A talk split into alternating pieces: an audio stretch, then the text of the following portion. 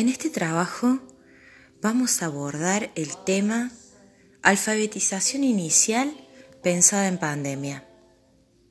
¿Cómo pensar la alfabetización inicial en estos contextos actuales? ¿Qué hacer con estas nuevas condiciones? La alfabetización es una marca de ciudadanía y autonomía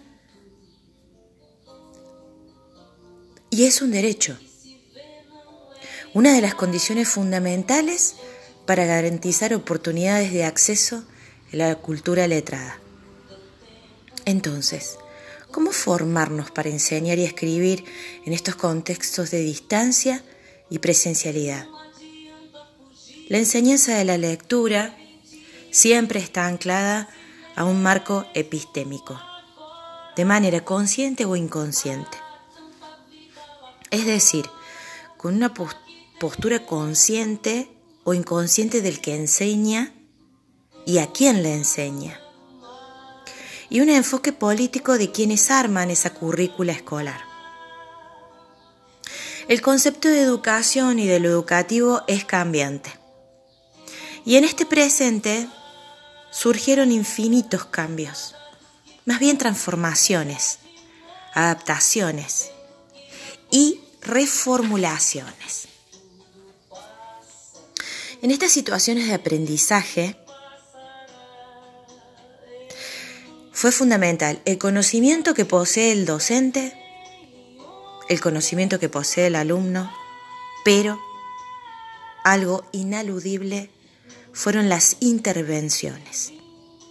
Las intervenciones en las prácticas de lectura y escritura y las intenciones didácticas que estuvieron en una constante resignificación. Es decir, los docentes debieron construir diversas alternativas de propuestas didácticas para fortalecer vínculos e intervenciones. Estas intenciones didácticas, eh, como la comunicación con los alumnos, el docente debía garantizar las condiciones de esos alumnos eh, para que se produjera esta educación a distancia que se transforma en una educación desde el hogar. Y es ahí donde se plantea esta nueva reformulación de la educación desde el hogar. El saber especializado de la intervención docente se transfirió a los padres y a la familia. Y la mediación didáctica se transforma en un desafío desde casa, absolutamente esencial. La necesidad de establecer una comunicación sistemática fue primordial, mediante el uso del WhatsApp para comunicarse con la familia.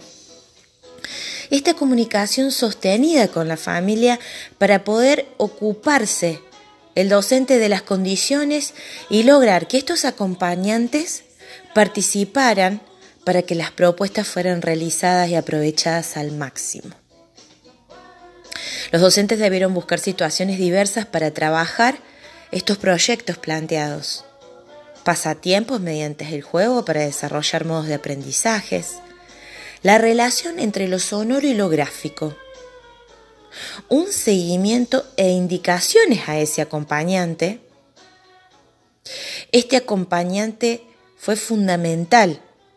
Ese familiar lograba la evidencia mediante videos para que el docente pueda seguir el desarrollo de aprendizaje de cada estudiante. Entonces se fortaleció un vínculo con este interlocutor que se convirtió en este acompañante para trabajar desde el hogar. La reflexión fue cómo los docentes debían reformular las formas de enseñanza y el recurso fundamental fue la ayuda y participación de la familia como acompañante para poder trabajar los proyectos y lograr crear esta escuela combinada, virtual y desde casa.